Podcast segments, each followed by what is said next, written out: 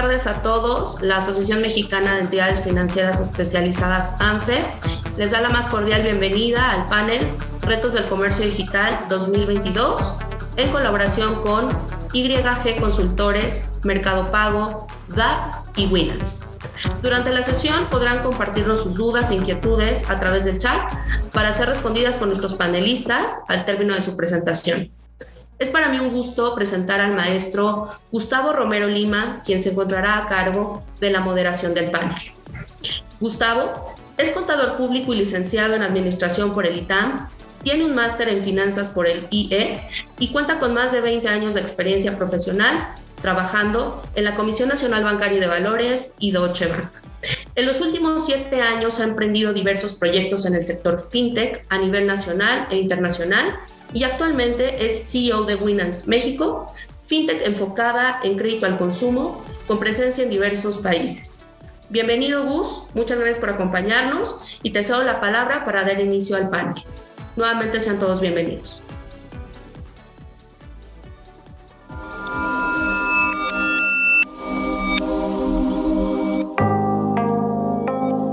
Muchísimas gracias, Monse, por la presentación y gracias a, todos los que se han conectado. La verdad que estoy muy contento de estar aquí con ustedes. Tenemos un panel eh, padrísimo con, con, gente experta en la materia, entonces les recomiendo que estén muy pendientes de, de, de todo lo que vamos a platicar. La verdad que está muy interesante.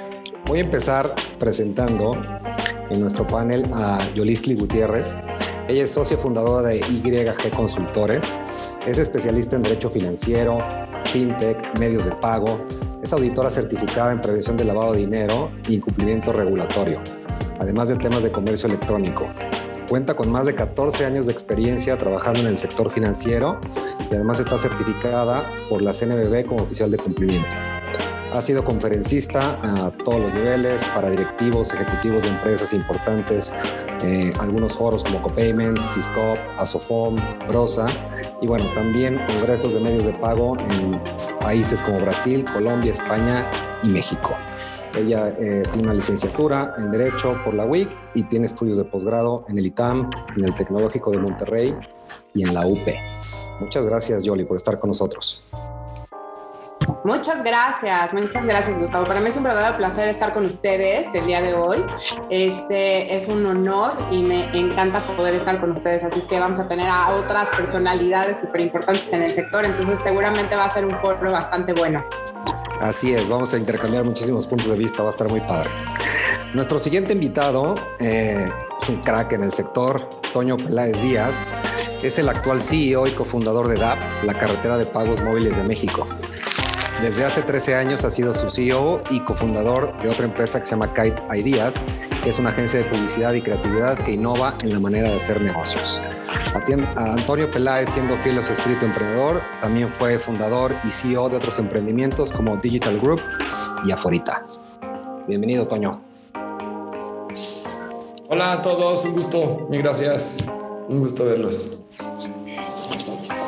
Por último, nos acompaña, bueno, eh, teníamos en el panel a Leira Orozco, por un tema de agenda no nos va a poder acompañar, pero está con nosotros Alejandro Cruz Sánchez, también de la empresa Mercado Libre y Mercado Pago. Alejandro cuenta con más de 18 años de experiencia profesional en los sectores público, privado y de asociaciones civiles. Su especialidad es la planeación estratégica, fintech, administración, finanzas y asuntos públicos y regulatorios. Actualmente se desempeña como gerente de políticas públicas y relaciones con gobierno para Mercado Pago. Ha ocupado diversos cargos directivos como coordinador ejecutivo de la Asociación Mexicana de Afores, coordinador de asesores en el Senado de la República, titular de la Unidad de Coordinación de Asesores en la Subsecretaría de Hacienda y Crédito Público y titular de la Unidad de Planeación y Relaciones Internacionales, así como director general de la Participación Social en la Secretaría de Desarrollo Social. Él es licenciado en Comercio Internacional por el Tecnológico de Monterrey y maestro en Ciencias Políticas de la Cooperación Internacional por la Ritsumeikan Asia Pacific University en Japón. Bienvenido, Alex. Hola, Gustavo. Gracias por la presentación y gracias a la AMFE por la invitación. Eh, muy contento de estar aquí y poder compartir y platicar con todos acerca de medios digitales e inclusión financiera. Buenísimo.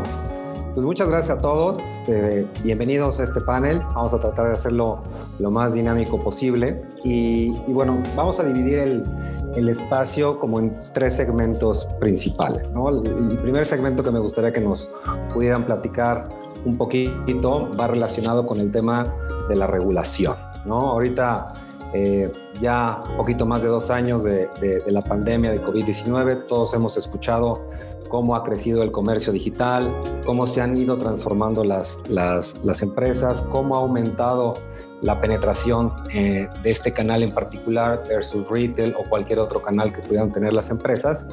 Pero luego muchas veces no nos enfocamos a la parte regulatoria o la dejamos como atrás, ¿no? Entonces, me gustaría empezar eh, el, el panel viendo específicamente qué está pasando en materia regulatoria en México y si lo quieren comparar con otros países adelante. Eh, aquellas empresas que venían ya con un modelo digital o de comercio electrónico, ¿hubo algún cambio en los últimos dos años? O aquellos que realmente están innovando y se dieron cuenta de que el, el siguiente paso a seguir era incursionar en el comercio digital, qué regulación tienen que ver, ¿no? un poquito para la audiencia que nos está escuchando. Y no sé, eh, me gustaría empezar contigo, Yoli. No sé, en, la experiencia que tú tienes, has asesorado a muchísimas fintechs, muchas de ellas eh, con reciente autorización ¿no? por la bancaria. Eh, ¿Qué estás viendo tú en lo individual o en tu despacho en este sentido de la regulación? Bueno, es que la regulación es un mundo enorme, ¿no? Eh, eh, y bueno, se divide en varios. Quiero nada más como empezar a encarrilar como diferentes perfiles y yo creo que Alejandro seguramente me complementará por el perfil que tiene.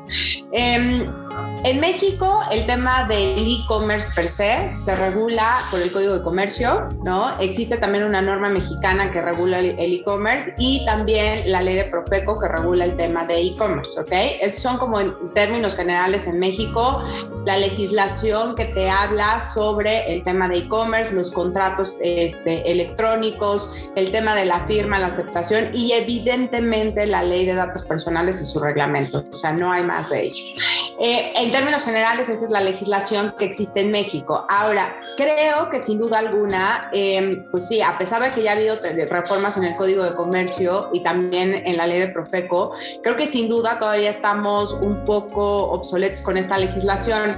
La Secretaría de Economía estaba impulsando el crear una norma oficial mexicana para e-commerce porque se hizo un primer ejercicio de la norma mexicana de e-commerce. Entonces, eh, creo que es una buena iniciativa o que traían en el sexenio pasado la Secretaría de Economía. Entiendo que en este sexenio también eh, ya han tenido pláticas, pero no se ha todavía concretado el que tener una norma oficial mexicana eh, para temas eh, de e-commerce. Creo que puede ser una buena iniciativa y creo que sin duda alguna también necesitamos alguna reforma en el Código de Comercio para tener mucha más claridad eh, en temas de digitales. ¿Por qué? Pues porque ciertamente el Código de Comercio todavía está un poco obsoleto sobre estos temas. Hay muchas cosas que tratar en relación a temas de e-commerce y que además el e-commerce no es plano, o sea, es decir, no nada más es el acto entre el comerciante y el comprador, sino hay intermediarios en medio, hay sistemas de pago metidos ahí este, y, y se vinculan varias legislaciones y varias materias en esto, temas de logística, de mensajería, este, prevención de fraudes, ciberseguridad, este, el acto de comercio puro de comprar y vender, este, temas de medios de pago, con qué van a pagar eh, las cosas que se hacen. Entonces hay muchísima legislación al medio, ¿no? De, en relación a esto, pero sí creo que el acto per se del acto de comercio, de compra-venta como una actividad normal, pues está en el Código de Comercio y creo que sí falta que, que nuestras autoridades hagan una reforma un poco más alineada a la realidad en nuestro país y de todas las plataformas que hoy existen en México. Buenísimo. O sea, por lo que entiendo, eh, nos estás diciendo que el Código de Comercio actual, un poco desactualizado, funge para reglamentar tanto el comercio tradicional como el comercio digital. No hay nada específico más que esta nueva eh, propuesta de NOM para ser un poquito más específico en las nuevas tendencias que hemos visto en los últimos años. Sí, la ley de Profeco que también contempla temas de publicidad, temas de, de la relación, de los términos y condiciones, posibles contratos de adhesión que, que, quieren enfilarnos un poco para allá, que esos no me encantan mucho. Este, pero bueno, al final del día eh, también hay legislación por parte de la Profeco y uno de los temas también, insisto, datos personales, porque eh, tenemos datos personales de nuestros usuarios, ¿no? Entonces también tenemos que apegarnos a esa legislación por el tema de los datos personales. Buenísimo, ahorita regreso con una pregunta que ahorita me surgió, pero antes quisiera ir con Alejandro. Alejandro, ustedes como jugador eh, principal ¿no? en la parte de e-commerce, este, no nada más en México, sino en Latinoamérica, ¿cuál es su visión? Ya sea desde, desde la parte pura de Mercado Libre, no toda la parte de logística, o también, digamos, desde la parte de, los pagos. ¿no? Ustedes también acaban de recibir su, su, autorización ¿no? como, como institución de, de fondo de pagos electrónicos. ¿Qué nos puedes comentar al respecto en cuanto al tema regulatorio? Gracias, Gustavo. Complementando un poco lo de Yolistli, justo yo me voy a la parte de medios digitales y pagos financieros, ya que ella cubrió ciertamente toda la parte regulatoria de comercio electrónico. Como bien comentas, acabamos nosotros de recibir hace un par de semanas nuestra licencia IFPE. Y yo te diría que hay un dato muy importante que acaba de salir, acaba de ser publicado por el Banco Interamericano de Desarrollo y el, y el Fondo Económico, Foro Económico Mundial, perdón, que solo el 44 países, solo el 44% de los países de América Latina reportan tener un marco regulatorio vigente para el tema de dinero electrónico. Esto es un boom, pues es importantísimo saber esta cifra, porque si bien la ley FinTech nace en México en 2018 y empieza la regulación secundaria al día de hoy, hay demasiados temas, como todos podemos saber aquí en tecnología, que se mueven demasiado rápido, ¿no? Entonces, digamos, la ley FinTech en México nos dio, digámoslo así, un piso para empezar de allá a construir, pero pongámoslo de una manera que en dos, tres años se ha vuelto un poco obsoleta y hay grandes retos que tenemos que trabajar con las autoridades. Y yo siento que las autoridades están muy abiertas a poder platicar con las fintechs, las ITFs, como saben, la ley fintech regula cuatro este, modelos, el de el de instituciones de fondos electrónicos, financiamiento colectivo, los activos virtuales y los modelos novedosos.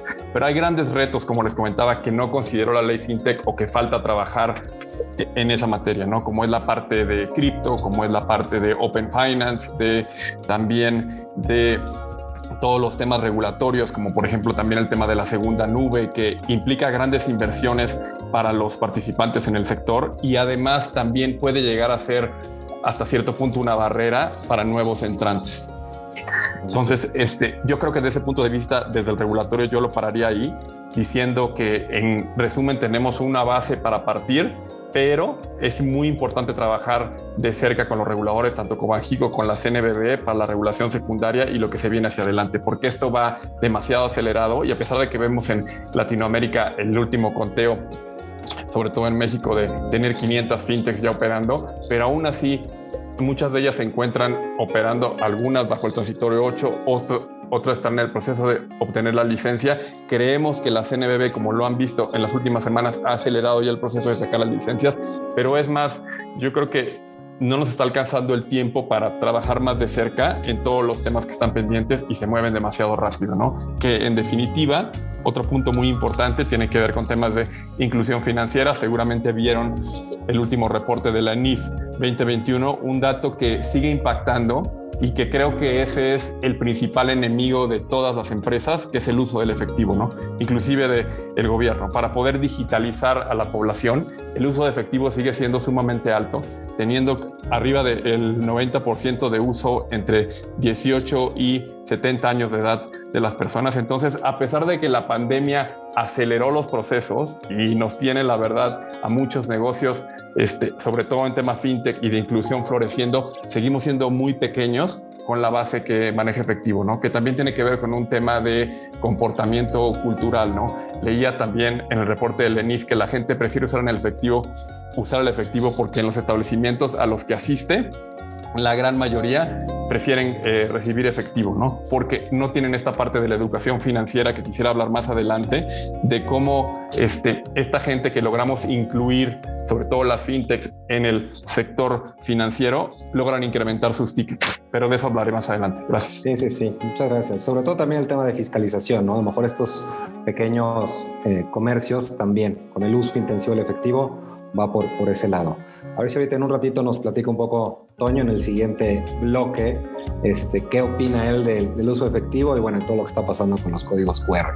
Pero antes de entrar como a la parte medular de la, de la conversación de retos y oportunidades del comercio digital, una última pregunta regulatoria para cualquiera de los dos que quiera contestar, ya sea Alex o Yoli. Mencionaron al principio el tema de que no hay un solo jugador, ¿no? No está el que compra y el que vende. Hay alianzas, hay marketplaces, está la pasarela de pagos. Ya no nomás es que hago un cash out, este, eh, un checkout, perdón, con tarjeta de débito, crédito. Ya tenemos opciones de buy now, pay later, o sea, financiamiento en el punto de venta. Y tenemos otras cosas, ¿no? si yo estoy innovando o quiero diversificarme a ese mundo que estamos viendo que ya es una realidad, regulatoriamente, ¿hacia dónde me voy? ¿Qué tengo que ver? O sea, sé que son una infinidad, digamos, de, de, marcos regulatorios, pero tomemos como ejemplo una empresa que quiere o potencializar ese canal digital o realmente aperturarlo para que vaya, digamos, eh, por el camino correcto.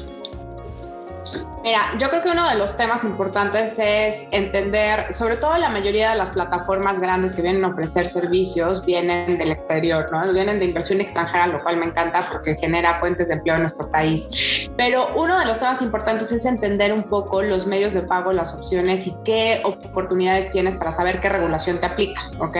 Eh, al final del día eh, hay muchas cosas que son temas financieros que a lo mejor una entidad financiera te puede brindar el servicio y también hay otros productos como el que me acabas de decir, que al final del día no necesitas ningún tipo de entidad financiera, que lo puede otorgar el propio e-commerce o que lo puede otorgar alguien que dé un crédito o, diferentes opciones. Entonces, creo que muchas formas de pago son posibles y son viables y también innovar en el cómo te pagan los productos y los servicios son viables.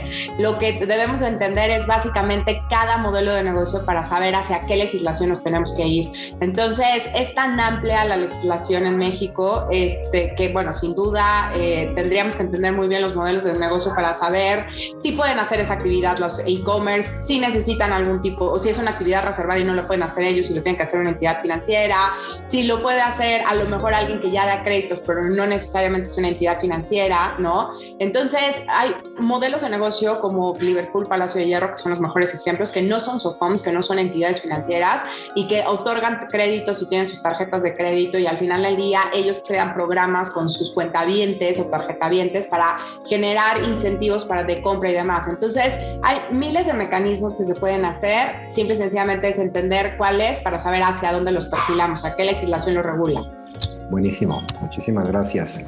Totalmente claro. Puedo complementar un poco nada más. Este, yo creo que otra vez nuevamente estoy completamente de acuerdo con lo que este, opinan, pero este, creo que también es importante entender y bueno, yo que no soy abogado sobre todo, que es un tema complejo en realidad saber hacia qué ley te quieres ir y qué quieres hacer, ¿no? Porque siempre, como bien lo comentaba Yolistli, o sea, tiene que ver con, por ejemplo, si quieres estar bajo la regulación de la ley fintech, pues bueno, tendrías que estar dentro de estos cuatro modelos que ya comenté, ¿no? Que básicamente son dos, porque los otros dos, digo, todavía no están operando en sí. Entonces, o si quieres ser el tema de este Buy Now, Pay Later, podrías ir bajo la ley de transparencia y servicios financieros y, y ordenamiento de servicios financieros, ¿no? Convertirte en una SA o por ejemplo lo que comentaba de la SOFOM. Entonces, en realidad yo creo que es un entramado complicado para los nuevos emprendedores saber hacia dónde se quieren ir, pero creo que por eso se pueden acercar a consultores especializados que justamente conocen bien este tipo de legislación y hacia dónde moverse para poderles indicar por dónde quieren entrar, ¿no? Por ejemplo, nosotros en Mercado Pago lo que estamos tratando de hacer es un one-stop shop donde justo tengamos la parte de crédito, que esa no está dentro de la ley fintech, pero aún así está dentro de nuestro ecosistema. Está la parte de la billetera digital donde puedes pagar servicios puedes hacer este, transferencias de dinero money in, money out, pero todo eso lo tienes que ver y estar perfectamente asesorado por un equipo legal que te indique qué puedes hacer y qué no puedes hacer, ¿no? Porque la ley fintech, por ejemplo, la monetización de una IFP está demasiado limitada, ¿no? Entonces, este, si te quisieras ir por ese camino y decir, bueno, yo quiero hacer una aplicación para poder este, monetizar siendo IFP, híjole, pues yo te diría, el otro día escuché en una conferencia en la que decía hay muy pocas fintechs en México que en realidad están generando este, rendimientos e ingresos y eso es verdad porque la monetización es sumamente pequeña, por eso hay que diversificarse y caer en diferentes paraguas de legislaciones o regulaciones que existen. Sí, sobre todo al final para el usuario a lo mejor es una sola cara, ¿no? Pero toda la infraestructura que está atrás, deja tú la tecnológica, la legal, podrían ser dos, tres, cuatro empresas que están dando todos esos servicios que el usuario lo ve como uno solo. Bueno, en un, en un mismo, vamos a llamarle dashboard, ¿no?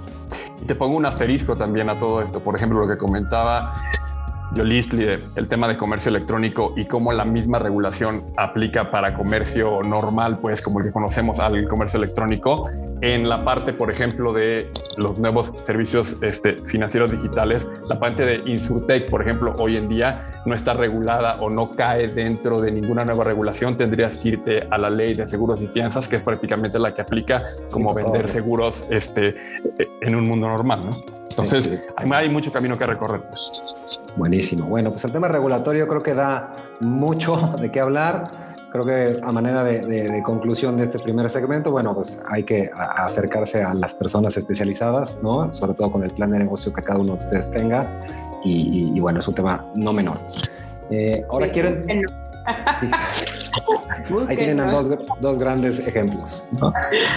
Ahora sí, a la carnita del panel, ¿no? Eh, principales retos y necesidades en comercio digital, ¿no? Este, estuve leyendo, eh, bueno, más bien desempolvando el, estudio del AMBO este, del 2021, ¿no? Donde dice que, bueno, el comercio electrónico creció 27% versus el 2020 por la pandemia, el porcentaje de comercio digital ya está en doble dígito, ¿no? En comparación, digamos, de, todos los ingresos de retail. ¿Qué está pasando allá afuera en el mercado? ¿Cómo está todo el tema, digamos, de aceptación de pagos online contra lo que es físico? Todos estos links de pago que estamos viendo. Este, Toño, tú que estás ahí, ahora sí que como decimos por acá, estás en el ajo, ¿no? ¿Qué está pasando con todo ese tema de los códigos QR? Que si bien no es una tecnología nueva, este, con el tema de Banjico hace un par de años que empezó la, la, promoción de Cody, ¿qué viene para el 2022? ¿no? A ver si nos cuentas un poquito cuál es tu visión. Eh, ¿Qué onda? Sí, claro. ¿Qué onda, Gustavo? ¿Qué onda todos? Este, pues mira, nosotros lo que lo que vemos y lo que apostamos es que la forma de, pagar cambió. Antes tenías pocas opciones para pagar. Tenías o tarjeta y en e-commerce o era o tarjeta o tenías estas formas de pagar, irte a un lugar y pagar en, efectivo, ¿no? Hoy en día eso ya cambió. Ya, ya la forma tiene liquidez de pago de miles de formas, ¿no? Ahorita platicaron el Buy Now, Pay Later, los estos wallets que son adelantos de nómina, ¿no? Que ya te van dando tu nómina día a día. Oye, van cinco días, pues ahí lo tienes en un wallet, tu dinero para que puedas ir a gastar. Criptos, este, empresas que te dan la opción de comprar con 10 dólares, puedes comprar acciones de Apple y acciones de Tesla y, acciones en varios lugares. Entonces, ya hay muchos lados donde tienes un saldo y no necesariamente es un crédito o un dinero a la vista. Es un saldo. De alguna forma alguien te dice, hey, la nave y gasta. Entonces, creo que eso está ayudando mucho. Eh, eh, eso es una vertiente, ¿no? Eso está ayudando mucho porque la gente, ahorita está el hot sale y no sé si han visto, pues el, patrocinador número uno de hot sale es, es Quesky. Y ahorita es que yo estoy seguro que se están detonando un montón de Buy Now Pay Laters con toda la, la venta de hot sale, pero con estos temas de Buy Now Pay Later, ¿no? Eh, y, y pues sí, la gente está viendo otras formas de pagar y lo que está pasando este, uno de los retos que vemos en, nosotros en, las tiendas es que para poder recibir todos estos métodos de pago, pues antes estaba muy fácil, te ibas con una pasarela y, recibes tarjetas, recibes space y puedes recibir un depósito en efectivo en alguna tienda de conveniencia. Pero ya ahorita con, estas nuevas formas, pues ya están creciendo los pagos y hay gente que a lo mejor no usaba ninguna de esas tres y ya puede pagar, puede tener un crédito, es un mes sin intereses. Y creo que eso está ayudando mucho, ¿no? Estos métodos alternativos de pago que llamamos nosotros. La otra que creo que, digo, nomás lo comento rápido, pero no indago, es, pues es el tema de la pandemia, ¿no? Obviamente creció, la pandemia le dio crecimiento a todo el mundo, la gente perdió miedo, perdió el miedo de, de utilizar e-commerce, ya ya la gente lo hizo una forma de hábito el no salir, ya que flojera salir, puedo comprar todo desde aquí. Entonces, hace tres años, un, comprar en línea algo, pues era era, tenías como la, la, la, pregunta, ¿no? De, ay, mejor voy a verlo o lo compro. Ahorita no hay duda, hay cero duda. Ya, ya vas y lo compras en e-commerce y ya no hay. La duda es si vas, o sea, ya ni siquiera la duda es si lo compro en e-commerce, es completamente al revés. Hijo, iré, no sé, no, no me lo he probado, no importa, me llega, lo cambio y, si no me queda, lo cambio, ¿no? Entonces, creo que, creo que esas dos variables han crecido mucho, la pérdida del miedo y sobre todo que hay otras formas de pago. El reto es que los comercios puedan recibir todos los métodos alternativos de pago. Porque hoy en día vas con una pasarela y te dice, pues yo te doy tarjetas y te doy pago en efectivo en, en, una tienda. Pero si quieres tener un Buy Now Pay Later, pues tienes que, ahorita el reto que están haciendo es, tengo que conectarme con este Buy Now Pay Later, tengo que conectarme con otro y con otro y con otro y se están haciendo muchos close loops, que creo que ahí es un reto. Lo que, lo que menos quiere un comercio es estar conciliando con cinco empresas distintas, con 20 comisiones distintas, unos me pagan hoy, otros me pagan en una semana, otros no me pagan y me dicen que lo tengo ahí en un saldo. Tengo que tener un soporte con quién voy, quién fue el pago. Entonces, creo que ese es un reto importante y ahorita pues justo lo que la apuesta que, estamos haciendo y lo que estamos logrando es pues que ayudar a estas empresas que te dan estas formas de pago que ellos mismos te digan, oye, también con nosotros mismos te conectamos con cinco Buy Now Pay con otros cinco wallets de nómina, con wallets de criptos y con la misma integración que ya tienes con tu pasarela, reciben todas las formas de pago, ¿no? Entonces, esa es creo que la apuesta fuerte, que, que, que, las pasarelas y los van a empezar a ofrecer estos métodos alternativos de pago a través de hacer conexiones con empresas como DAP y que, que va a ayudar a que, a que pues, el comercio tenga un punto de contacto. No, y al final del día facilita el tema de integración eh, y digo, apuestas a, un crecimiento mucho más acelerado porque pues, al final del día le estás dando más opciones de pago a tus clientes, ¿no? Justo, y, sí, y perdón que no lo dije, pero tienes mucha razón. Oye, ahora viene este cuate que me ofrece un Buy Now Pay Later 1. ¿Cómo es su conexión? ¿Cómo me conecto? ¿Cómo pongo el botón? A este, ¿cómo es? Hijo, este es diferente, es otra API, es una API un poco distinta. Entonces, Olvídate, tú ya estás conectado con tu pasarela, él te va a dar todas estas opciones, así como existe un Visa que te da muchas tarjetas y un Mastercard que te da otras tarjetas, pues existe esta pagos interoperables móviles, este, este icono que te da todos estos métodos alternativos de pago. Buenísimo. Una pregunta para Alex, que él, que él, digamos, es de, digamos, vamos a llamarle la vieja guardia en el punto de e-commerce, ¿no? Ya está en el mercado. Ya me dijiste viejo así. No, no, no, no. No, pero bueno, al final del día, Mercado Libre, Amazon, referencia en el mercado. Para ustedes, ¿qué significó la pandemia? Obviamente, aceleración, pero eh, ¿qué cambios hubo a nivel logística, nivel eh, experiencia de usuario? ¿no? También hemos visto mucho en el mercado todo este tema, digamos, de inteligencia artificial, este tema de chatbots, o sea, hacerle la vida más fácil al cliente que está consumiendo. Supongo que también el tema de logística muy importante, ¿no? Ya, ya no es de que te entrego en tres, cinco días, ya es, tienes una cuota, una membresía, te entrego mañana con una experiencia increíble, el packaging. ¿Cómo está todo ese tema, digamos, de logística relacionado con toda la parte de e-commerce? Yo te diría primero, respondiendo a tu primera pregunta de eh, qué pasó con la pandemia, con Mercado Libre hasta el día de hoy, pues te puedo dar un número que nuestro crecimiento fue 4X en los últimos dos años. Entonces, digo, ese es un número para nosotros impactante porque la verdad tuvimos una, un, un, crecimiento que no esperábamos y otra vez, yendo desde un punto de vista que somos una empresa de 22 años en el mercado y un ecosistema ya pues, muy este, eh, diversificado, digámoslo así, nosotros lo que llamamos el mundo amarillo, que es la parte de comercio electrónico, y el mundo azul, la parte de inclusión financiera, donde está Mercado Pago y Mercado Crédito hoy en día. Para nosotros ha sido muy impresionante que la gente también al no poder salir de casa justo tuvo que requerir a los medios digitales, ¿no? Pero eso nos lleva a un reto aún mayor, que es ahora ya que se volvió a abrir todo, que prácticamente ya hay estados en los de que este, ni siquiera se usa el cubreboca ya para andar en la calle justamente nos trae este reto de lo que decías tú, ¿no? De que la gente quiere comprar sus productos y quiere tener el producto el mismo día afuera de su casa y, ¿por qué no?, en unas pocas horas. En Mercado Libre lo estamos logrando, lo estamos ofreciendo. Ha sido algo en lo de que se ha hecho una inversión muy fuerte en toda nuestra red logística y continuaremos eh, incrementando la inversión este año en más de mil millones de pesos en México, sobre todo para nuestra red logística y para la parte de programación pero aún así seguimos viendo grandes retos, ¿no? que tienen que ver nuevamente con el tema de inclusión financiera y educación financiera. Es decir, la gente, a pesar de que se digitalizó, este, no alcanzamos todavía a acelerar y a morderle un poquito más a ese cacho de que les comentaba del 90% del uso efectivo, ¿no? Pero, por ejemplo, hay unos, hay grandes proyectos que nos mantenemos muy motivados, como por ejemplo aquí en la Ciudad de México.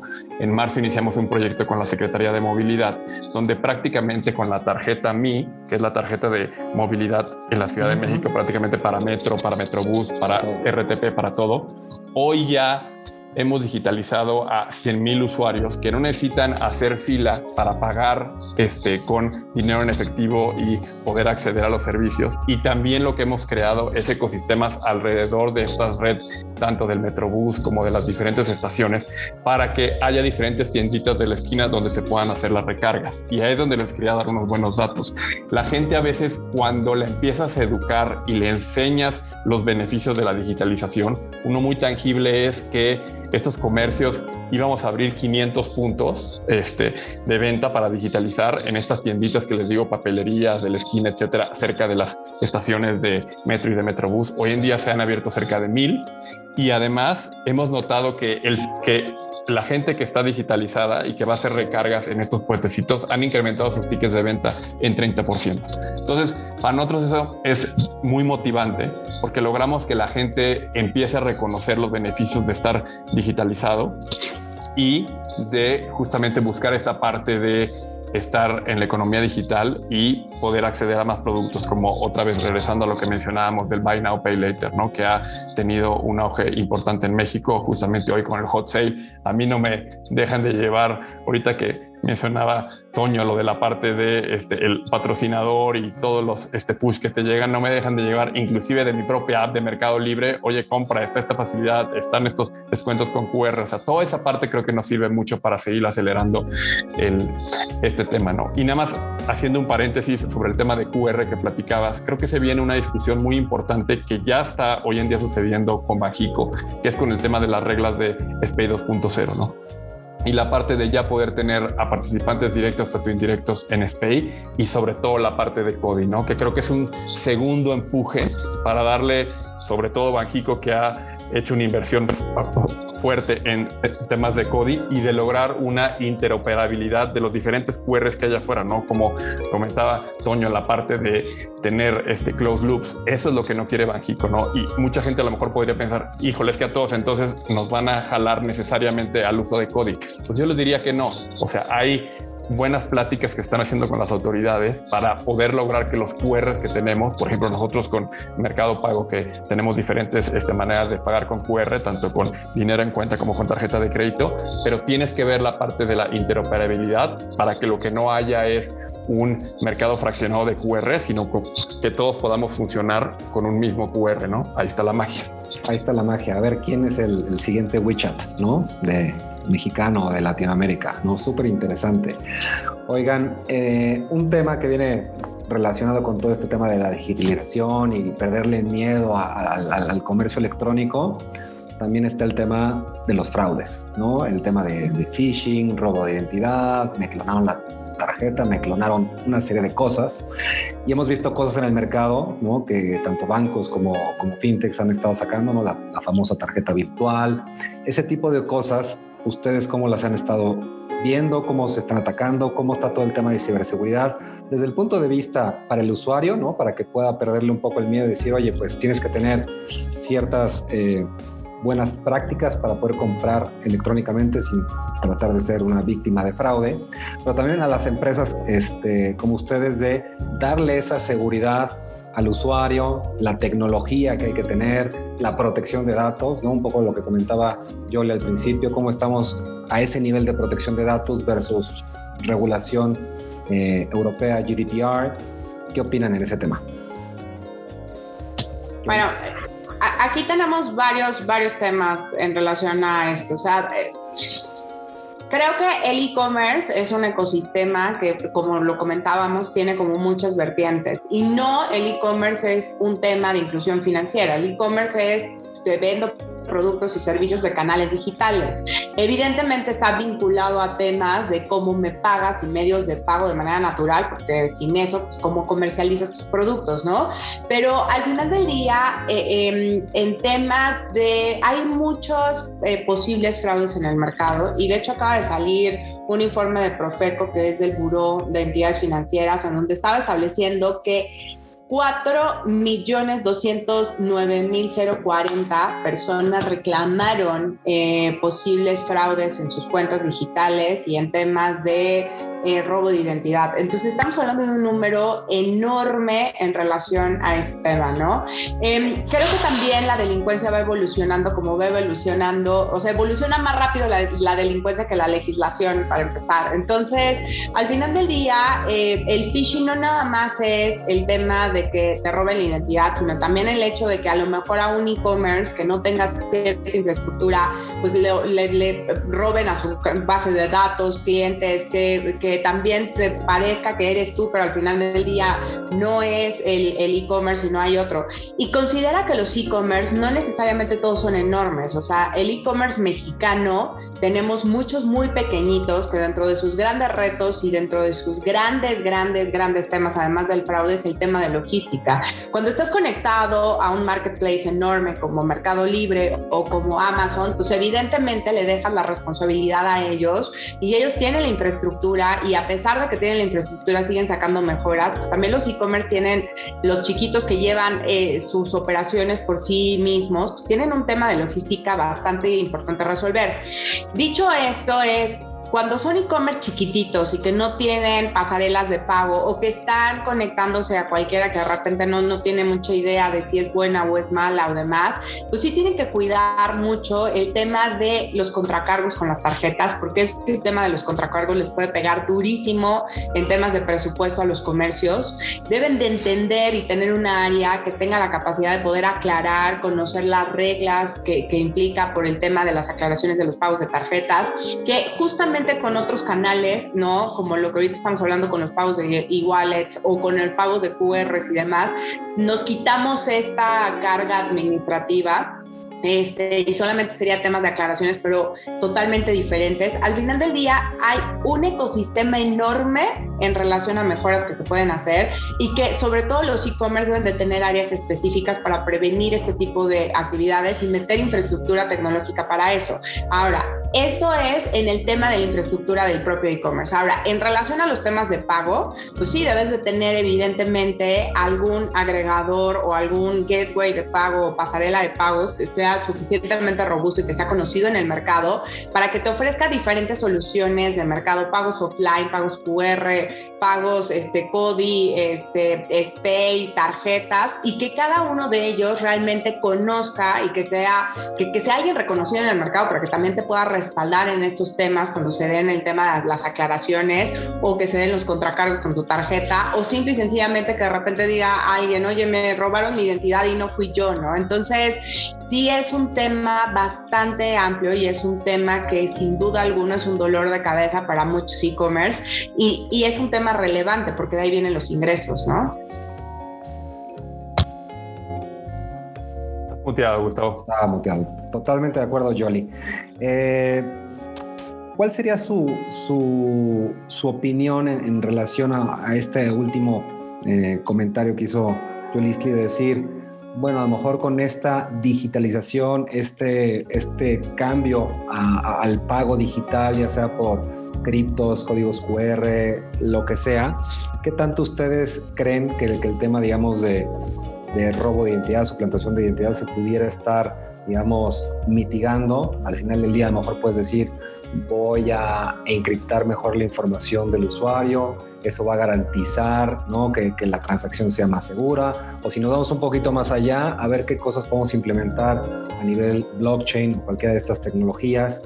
Eso sería, digamos, un camino a seguir para, para bajar este número tan alarmante que, comentó Jolie, o qué opinan. Por ejemplo, no sé, Toño, ahorita que estás viendo todo el tema de interoperabilidad, cómo juega este tema, digamos, de, quién está atrás de, del uso de esos códigos. Nosotros, fíjate que la seguridad obviamente va a bajar un montón. De robo de identidad es, es, menos el robo de identidad. Desconozco los números, pero te aseguro que es mucho menos el robo de identidad que el, robo de información de tarjetas, ¿no? Y compromiso que hay en temas de cargos no reconocidos porque pues me robaron información de la tarjeta. Nosotros atacamos directamente ese. El robo, todo es, todo es el wallet. Nosotros a trabajar con wallets, este, que ellos ya tienen tu identidad, eso es una responsabilidad del wallet. Al, al, nosotros recibir pagos alternos que no vienen de tarjeta, o sea, no, no hay una opción en, en, en, nuestro ecosistema, no hay una opción de que alguien haya dado de alta una tarjeta y que haya pagado en nuestro ecosistema con, con una tarjeta. No hay opción. Es tienes un saldo, tienes un crédito, tienes liquidez de alguna forma y puedes pagar. Entonces, la persona que solicitó esa liquidez, que solicitó esa cuenta, lo que sea, la solicitó con su cara, con su huella o con su iris, ¿no? Y entonces al momento de pagar está pagando con la misma cara, misma huella. Entonces, Ahí, minimizamos muchísimo el tema de, fraudes. Nosotros llevamos año y medio operando y no hemos tenido un caso, ni un caso de, de una reclamación, de un fraude, nada, no, cero, ninguno. Este, hasta el momento no hemos tenido robos de identidad que no es de nosotros. Eh, ningún wallet ha tenido un robo de identidad con el cual hayan hecho pagos y que han dicho es que ya me hackearon la cara y con eso se fueron a pagar. No hemos tenido ningún caso. Es una condicionante que ponemos a los participantes del ecosistema es todos los to, robo de identidad, cualquier reclamo es 100% responsabilidad tuya, no es nada del comercio. El comercio, si tú me dices, autoriza este pago, déjalo ir, mi usuario te lo autorizo, no hay forma de que me vuelvas a decir, ay, fíjate que, que, que le robaron la identidad. Esa es bronca tuya. Y si a los, al comercio le decimos, ya está autorizado el pago, jamás le vamos a pedir, se le va a pedir ese dinero de regreso. Entonces, esa es una garantía que damos al ser comisiones más baratas que las que encuentras regularmente con tarjeta en e-commerce y al garantizar cero contracargos, pues eso es un beneficio muy importante para los comercios. Pero te digo, lo que hacemos es nos, al, unirnos todos en estos ecosistemas, cada quien pone su granito y entre y juntos hacemos un tema de seguridad. No es como que, ay, yo me encargo de la seguridad de las transacciones. No, hombre, yo, yo pongo una parte, una parte, otra parte y la misma tecnología nos está ayudando a que todos generemos ecosistemas mucho más seguros. Oh, buenísimo. Creo que esto va impulsar muchísimo tanto el uso como también la adopción del lado, digamos, del e-commerce y, de los, de los merchants, ¿no? Eh, algo que quisieras eh, complementar, ya ahorita eh, vamos a empezar a, cerrar un poco el, el, el, panel, ¿no? Y me gustaría que, que cada uno de nuestros panelistas este, pudiera cerrar con alguna nota dirigida sobre todo a aquellas puede ser empresas financieras, que es parte de nuestra audiencia, o aquellas empresas comerciales que están buscando ya sea fortalecer, incursionar, o todo esto que estuvimos platicando durante el panel, que, eh, que sea como el camino de acción, ¿no? Este, una, una pequeña no, nota de cierre este, o algún tema que quisieran este, comentar previo a, a pasar al, al, tema de las preguntas, que tenemos ahí algunas preguntas de, de la audiencia para irlas contestando. No sé si quieres, Yoli. Pues mira, yo creo que los agremiados de la ANFE justo creo que están en una posibilidad de crear diferentes productos para las nuevas necesidades y las nuevas realidades de la sociedad. O sea, eh, el tema de la pandemia sin duda hizo que se revolucionara y que se potencializara la necesidad de productos digitales. Eh, con la llegada en FinTech en México, evidentemente también muchas empresas están dando los mismos servicios pero de una forma totalmente distinta, lo cual también genera nuevas necesidades. Y uno de los temas súper importantes, Gustavo, es que también vinculemos y entendamos la población de México al día de hoy, ¿no? En los últimos estudios del INEGI y en otros, eh, eh, Banco Mundial o Grupo Mundial sacó estudios en relación a eso. O sea, México, su población está entre los 17 y 45 años, la panza más grande de la edad poblacional aquí en México. Entonces, esta es, si entendemos eso y entendemos que ese va a ser nuestro target inmediato, ¿no? que, el que realmente va a tener las cuentas, va a mover las cuentas y demás, independientemente de las personas morales que existan en nuestro país, pero estos cuentavientes, personas físicas, pues evidentemente las generaciones, eh, algunos millennials y sobre todo las, las, los nuevos que son los centennials, si no mal recuerdo, este, al final del día ellos tienen una característica súper importante que son el tema de inmediatez.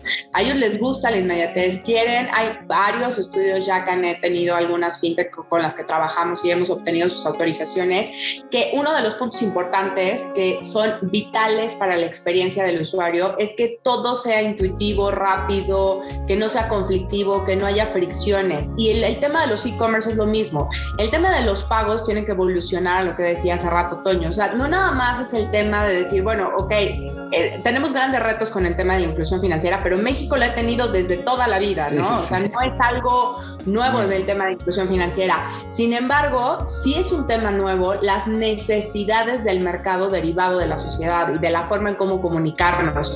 Em, hoy es tan importante que todos los productos sean de manera inmediata, que lo que tú decías hace rato, que nos explicaba Alejandro dentro de su ecosistema, si bien es cierto, dentro de su ecosistema tiene diferentes entidades, para el usuario tiene que lograr que sea un poco transparente el hecho de que yo muevo, quito, jalo, pico y demás, y la experiencia del usuario es es trascendente en el mundo digital.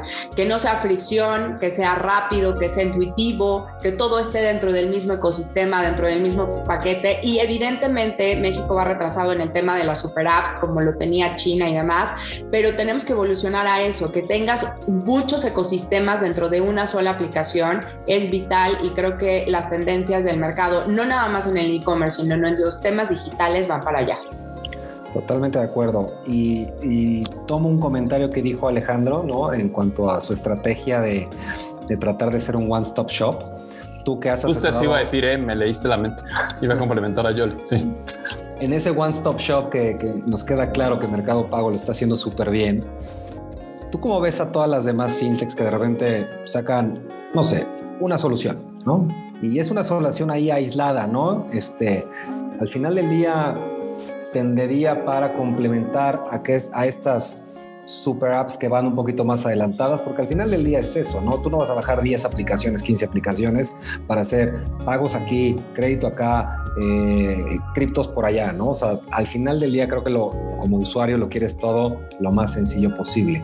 ¿Cuál es su pronóstico, digamos, en cuanto a consolidación, digamos, de oferta de productos con esta necesidad que tú estás mencionando de este grueso de la población, que es totalmente cierto. Al final del día, al usuario lo pierdes ya muy rápido. O sea, si no capta su atención de una manera asertiva, se va con el de al lado, con los cinco más que están allá. Entonces, ¿cómo juega todo esto en su estrategia de venta?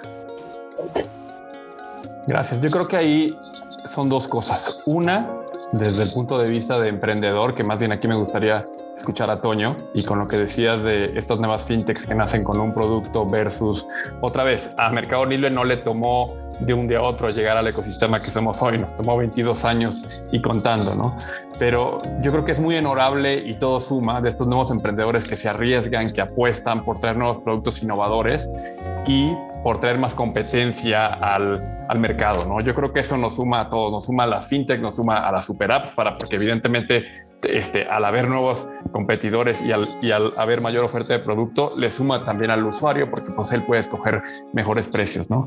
Yo, y por el, por el otro lado, desde el punto de vista de las super apps y que es a donde vamos nosotros, justo lo que decía Yoli también es clave, ¿no? El tema de la experiencia del usuario y de no perderlo al sacarlo de tu one stop shop, ¿no? De ir a comprar otra cosa o de dónde obtienes tu crédito o de cómo procesas tu pago o si quieres comprar algo, por ejemplo, en Mercado Libre y a lo mejor ahorita no te alcanza, bueno, pues ahí tienes la opción de Mercado Crédito o ahí tienes este, eh, otras opciones eh, que podrían venir más adelante, ¿no? Entonces, yo creo que ahí lo que vemos como clave es precisamente también eh, que el proceso de onboarding de estas nuevas MIPIMES o digitalizar estas empresas, yo les diría que hay de dos cosas, ¿no? Una es la principal es no perderle el miedo a la digitalización y entrar al mundo de medios digitales. Y esto lo pueden hacer eh, ya sea vía otra vez Mercado Libre, que tenemos todo el ecosistema desde la parte de Mercado Shops que te crea tu tienda en línea. Para todos aquellos que tienen un negocio normal y se quieren digitalizar, puedes con Mercado Shops crear tu tienda en línea. E, y entrar de esa manera, insertarte a Mercado Libre y ahí ya puedes contar con toda la parte también de Mercado Ads, de publicidad, está la parte de Mercado Envíos, que es la red logística.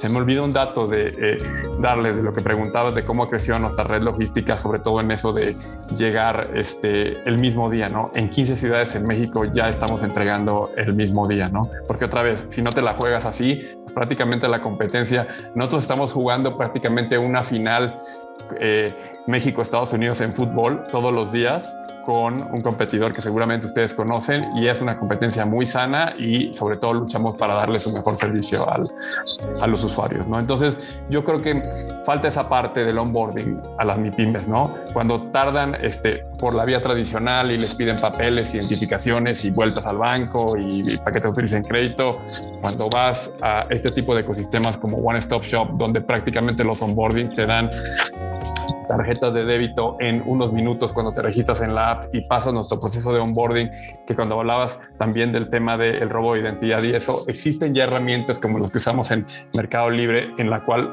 te grabas tú un video y con tu identificación oficial puedes ya tener ese acceso a toda la parte de créditos y toda la red de pagos que tenemos hoy en Mercado Libre. ¿no? Gracias. Súper interesante, pues muchas gracias, ya lo oyeron, ¿eh? ahí Mercado Libre tiene todo, toda, toda la infraestructura. Toño, la voz del emprendedor, ¿cómo, cerramos el panel? ¿Qué onda? Pues yo, lo, yo, a, la, pregunta que hiciste de que hay fintech sacando productos nuevos, yo, yo, te diría como emprendedor lo que, lo, que, lo que creo que muchos creemos. Es el tema, hace rato lo dijo Alejandro, dijo, este, hubo un crecimiento enorme y seguimos en pañales en crecimientos de e-commerce. O sea, todavía hay un mundo allá afuera enorme para, para, en temas e-commerce está creciendo, pero le falta muchísimo. Pagos digitales en punto de venta física es nada, es nada en comparación de todo lo que hay en efectivo. Entonces, y, pasa eso, ¿no? Llegan unos buy now pay sacan un producto nuevo, lo sacan y luego llega un mercado pago y, lo saca también. Dice, oye, yo también voy a hacer esto. Y no hay problema, hay para todos, hay para todos, hay un mercado enorme. Entonces, eso no nos va a detener y eso, y muchos emprendedores creen que es, no lo digas y no lo saques y no lo saques hasta que, hasta que seas un monstruo. Sácalo chiquito, sé el primero, aprende, vas a tener años de experiencia contra otro que lo haga. Y creo que lo importante y creo que una mentalidad que se está teniendo ahorita que está bien padre es, ya no es competencia, ya es, 100% colaboración.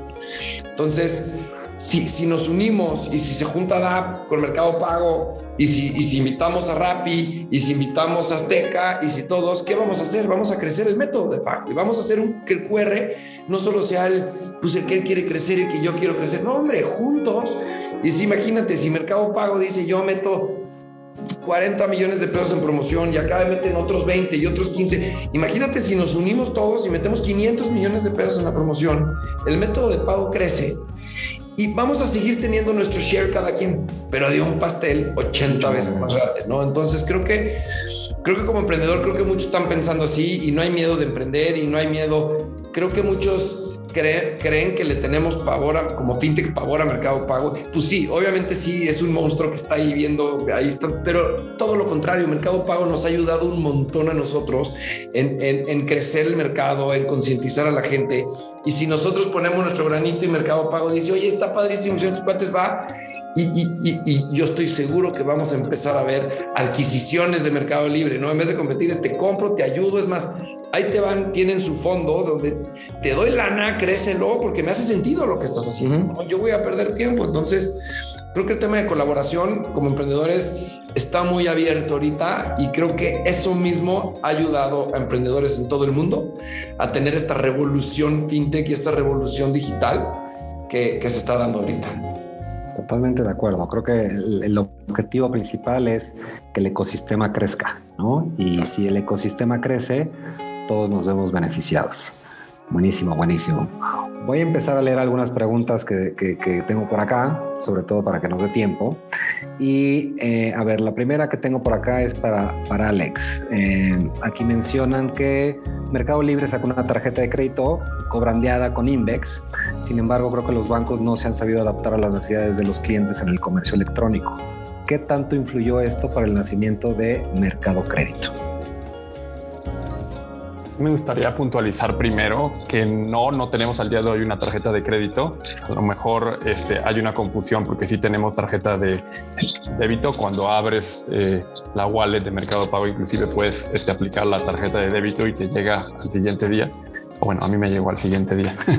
este, eh, y sobre lo que hablaba de este, qué tantos este, eh, retos le vemos al tema de comercio electrónico y por qué nació el mercado crédito. Más bien yo diría, y es una historia muy interesante, mercado crédito justo nace porque encontramos la necesidad nosotros y otra vez volviendo a que hablaba Toño, que no le pongo ninguna coma, pues de que eh, encontrar en el, en el usuario y en todas estas oportunidades que hay de este lado otra vez contra el uso de efectivo que la gente quería comprar en comercio electrónico pero no tenía este acceso a dinero ¿no? entonces nosotros ofrecemos este, esta manera de financiamiento en el cual las personas este, se pueden llevar los productos y lo tenemos dividido tanto para vendedores como para personas, ¿no? O lo que llamamos nosotros en mar abierto. Para vendedores nos ha servido mucho porque este tipo de, de préstamos que hacemos a través de Mercado Crédito,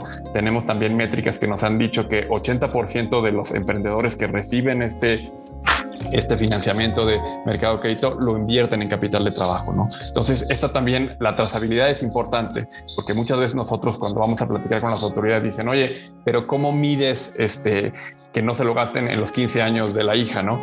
Pues no, tenemos métricas justamente que te llevan porque también ves cómo se van incrementando sus ventas gracias a estas inversiones en capital de trabajo, ¿no? Entonces, yo no vería que, yo más bien veo la gran oportunidad y por eso nació Mercado Crédito y otra vez el crecimiento hacia adelante es infinito, ¿no?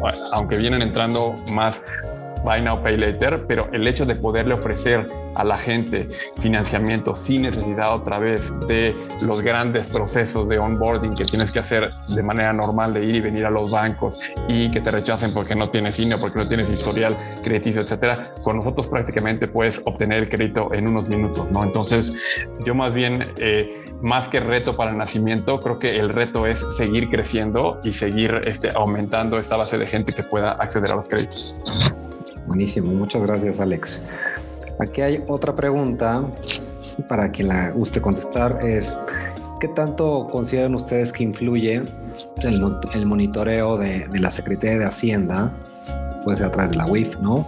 Al hacer uso de transferencias electrónicas o uso de tarjeta de crédito para eh, que esto pueda ser preferible a otros medios de pago, ¿no? Un poquito creo que la pregunta va, este, ¿qué tanto inhibe esto, ¿no? Este, el uso de otros sistemas de pago. ¿Cómo lo ven? Yo creo que va más ligado al tema de impuestos y ingresos, ¿no? O sea, si Em, pues sí, sí puede llegar a influir para algunos que estén en economía informal y que de repente eh, con el tema de impuestos de las tarjetas que ya se reportan y demás, este, sí, sí puede influir gente que no quiere eh, demostrar al 100% sus, sus ingresos ante las autoridades. Pero independientemente de eso, yo creo que sin duda alguna, em, no creo que sea el factor principal para inhibir el, el tema de bancarización en México, ¿no? O el tema de inclusión financiera en México. Em, sin duda hay muchos otros elementos y uno de ellos, por decir algo, es el tema de que ahora todos los productos digitales para que tú puedas acceder al mundo fintech en el mundo financiero o, el tema de digitalización en temas financieros, pues necesitas un teléfono, un smartphone y necesitas internet. Entonces, si a esto estamos diciendo que la... Eh, el Internet en México, además de que es caro, en algunos lugares no llega de forma correcta, pues evidentemente hay, eso trae factores como la no inclusión financiera, ¿no? Entonces, no nada más es desde esa perspectiva, o sea, son muchas otras cosas adicionales en relación al tema de inclusión financiera y no creo que el tema del monitoreo de los ingresos del SAT sea el principal factor que inhibe el crecimiento de temas de inclusión financiera. Muchas gracias. Eh, y ahorita que tocaste este tema de inclusión financiera, ¿qué va a pasar con todas aquellas zonas que no es la zona conurbada de la Ciudad de México, que no es Nuevo León, que no es Jalisco? O sea, las tres grandes urbes, ¿no? Y a lo mejor está creciendo un poquito más el sureste, pero ¿qué pasa con todos los demás? Con, con el pueblito que está ah, apartado y, sigue estando en la tienda de la esquina. ¿Qué va a pasar con esas personas? ¿Cómo ven ustedes la digitalización y el comercio electrónico en ese sector? Si estamos en pañales en, términos generales, ¿estas personas están años luz o ustedes cómo los ven? Yo, yo, creería, a ver, defendiendo lo que hace uno, ¿no? Pero yo creería que todas esas zonas hace mucho sentido todo el tema de cuerización, ¿no? Todo el tema de no hay cajeros, no te aceptan tarjeta, pues porque, porque dicen aquí nadie llega con tarjeta, uno y dos, es carísima la comisión con tarjeta. ¿no? pero en cambio, si la gente empieza a llegar con un wallet, con un fondito, y dicen, oye, y a través de un QR, que es un método mucho más económico que las tarjetas, empieza a hacer sentido.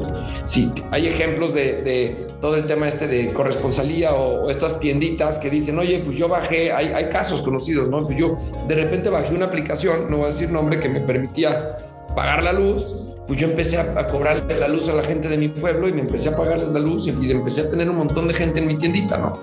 Entonces creo que, creo que este tema de digitalización va a crecer un montón por allá. Y creo que, como dice Yoli, creo que a ellos el tema de la fiscalización los tiene sin cuidado. Es más un tema de no poder y de, de, costos altos en algunas cosas que ven. Y, y, por eso hay aplicaciones este, donde, donde hay, hay, hay wallets que, de tarjeta están viendo que, que, los usuarios antes la tarjeta iban directo al cajero y la quincena lo sacan. ¿Por qué? Pues porque tengo que darle a mi hijo, a mi esposa, a mi mamá y, y en la tiendita de mi, de mi pueblo no me aceptan. Pero ahora al tenerlo en wallet y al poderlo llevar ahí, o sea, se están pasando el pago de la tarjeta, están pasando de efectivo directamente a wallet sin pasar por tarjeta en ciertas comunidades, ¿no? Entonces, yo creo que va, yo creo que va mucho por crecer, muchísimo. Y, yo creo que es algo así que hay, hay pláticas constantes que seguramente Alejandro también, bueno, el equipo de Mercado Libre la está teniendo en, en temas de todo, desesperados, todos los bimbos, Pepsis, Kellogg's, con todos sus hombres camión que dicen, me voy a changarritos y es puro cash, puro cash, puro cash. Y es un rollo, ¿no? Y siempre han querido tener inclusión financiera. Hicieron muchos eh, esfuerzos anteriormente, pero cuando la tecnología y las fintechs no estaban. Ahora es otra cosa, ¿no? Y ahora es mucho más fácil. No quiere decir que ya lo están haciendo, pero ya los esfuerzos están siendo mucho más aterrizados. creo que sí, creo, yo, a ver, yo creo que va para allá, ya sea QR o digital o como sea, pero, pero temas de pagos móviles, digitales, va, va a crecer un montón. Ojalá, ojalá. Buenísimo, muchas gracias, Toño. Última pregunta. Yo ahí creo nada más, si me dejas complementar también un poquito, si lo que dice Toño es cierto, es un poco desesperante también el llegar, por ejemplo, sobre todo a la parte sur del país y que quieres digitalizar, pero por ejemplo, menos, eh, esto lo dice la ENIF, ¿eh? no lo digo yo, la mitad de la población en el sur del país, menos de la mitad tiene acceso a Internet, a diferencia, por ejemplo, de aquí la Ciudad de México, que estamos en el 80%, o 6 de cada 10 personas ese es un buen dato, bueno, para niveles de crecimiento y oportunidad a lo que ha pasado posterior a la pandemia. Seis de cada diez personas en el sur tienen ya un teléfono inteligente, ¿no? Entonces eso hace lo que dice Toño, que se pueda llevar el pago del QR, el pago de la wallet electrónica y otra vez volvemos al famoso círculo virtuoso que ya platicaba Yoli, que no son temas nuevos para México, que es el tema de la inclusión financiera y educación financiera, ¿no?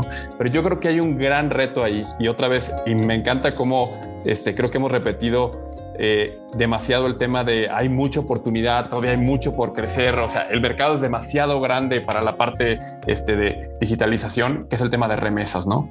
Y que es un tema que tan importante que las autoridades este, deberían de también empezar a trabajar más con las fintechs para emprender estos nuevos modelos que están sucediendo y sobre todo por todos los grandes retos que se vienen ahí en temas de PLD, ¿no? Con transferencias internacionales que te pueden llegar con corresponsales de otra vez no voy a mencionar marcas, pero de esas grandes empresas que tienen corresponsales en todos los países, que llega a México el dinero y desde ahí se puede ir a una wallet.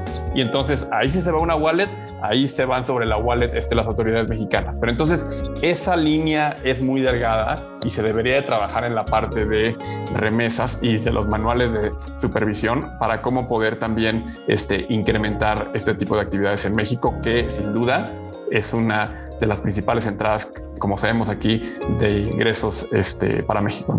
Sí, totalmente. Aparte, cada año crece cada vez más, cada vez más, ¿no? Y el tema de PLD es muy, muy sensible ahí.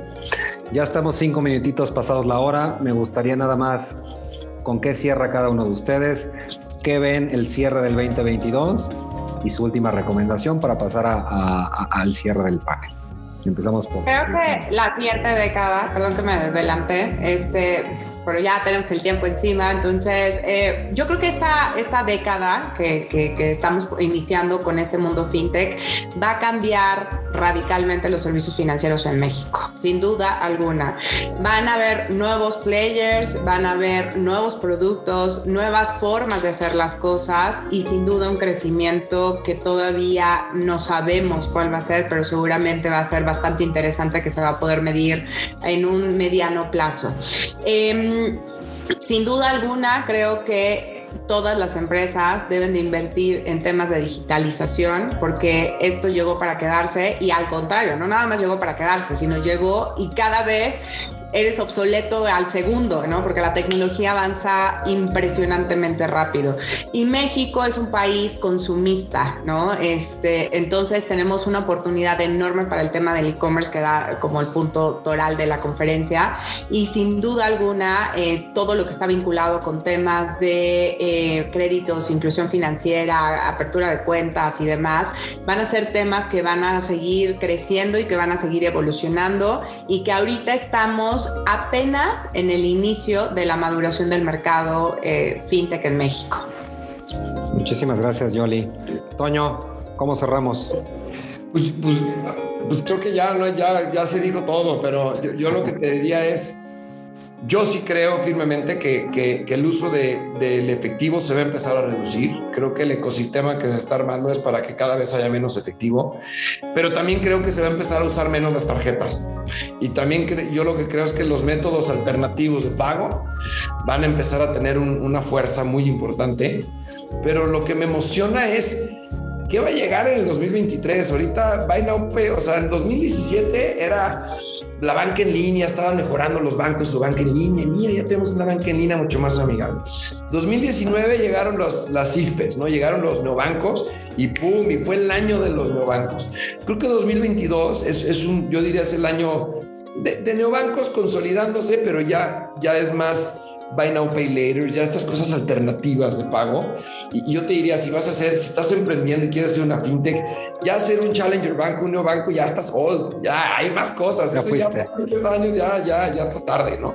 Entonces, a mí lo que, me, lo que me llama la atención es que va a haber en el 2023 que, así como el Buy Now Pay Later lleva dos años aquí como que moviendo cosas, te aseguro que en 2023 van a venir cosas padrísimas. y yo lo que digo es, esténse preparados, estar preparados a lo que llegue, que llegue de una forma amigable, que llegue de una forma donde puedas hacerle un plug and play y que no llegue de una forma de, híjole, mano, a ver esto, cómo lo integro, sino ver estas cosas. Pero yo eso lo dejaría, eso es lo que me emociona. buenísimo, buenísimo. Muchas gracias.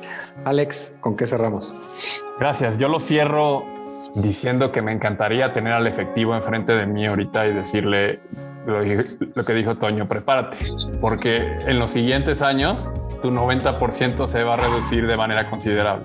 Creo que nos hemos movido de manera rápida. Otra vez, este, ese 10% que le tumbamos al efectivo es un gran cacho para estos años y creo que esto se va a revolucionar muchísimo. Entonces, me encantaría tener, ya me puso Toño a pensar y a sacar mi bolita mágica para ver qué es lo que viene, pero creo que me mantiene muy motivado el tema que la inclusión financiera y el uso de efectivo este, tenderá a ir para abajo sí o sí.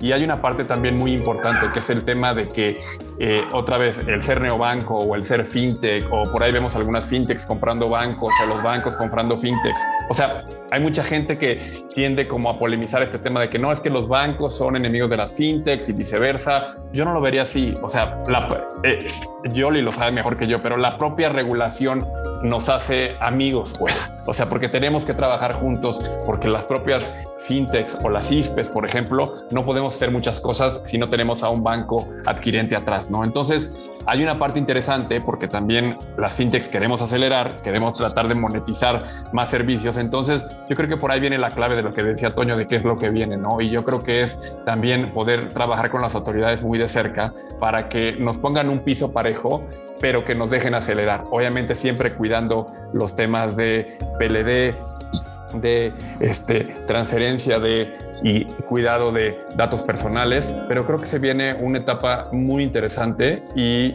que sobre todo las fintechs ya se pusieron, yo lo podría decir, en el ojo del huracán. ¿no? Antes las veías todas este, desbalagadas por ahí. Creo que ya se lograron juntar y entonces ahora vamos hacia que nos reconozcan como un jugador en la mesa importante, porque antes nos veían como, híjole, estos este, chavitos de playera y tenis que vienen a hacer aquí. Pues no, eh, yo digo que el siguiente paso, y hasta donde deberíamos apuntar, es a tener un indicador de inclusión financiera fintech en México, que hoy en día no se tiene. Otra vez, volviendo al ENIF, yo leo todo al ENIF, veo el tema de medios digitales y digo, ajá, ¿y qué te dice aquí? ¿Dónde hay un indicador fuerte que le puedes decir todo al gobierno? Esto hemos hecho. Creo que hemos estado desbalagadas. Bueno, pues ahora sí, como dicen los Avengers, assemble, porque ya llegamos para estar juntas y vamos a lograr cosas interesantes. Juntos somos más fuertes. Muy emocionante. Muchas gracias a todos por su cierre. La verdad que comparto su sentimiento de emoción, ¿no? Este, creo que vienen cosas bien, bien interesantes. Les agradezco mucho a todos su tiempo, que hayan compartido su, su, experiencia, sus proyectos, su conocimiento. Creo que es muy valioso. Y ya nada más para cerrar, este, igual agradecer al ANFE y, y le cedería la palabra rapidísimo al licenciado Carlos Provencio.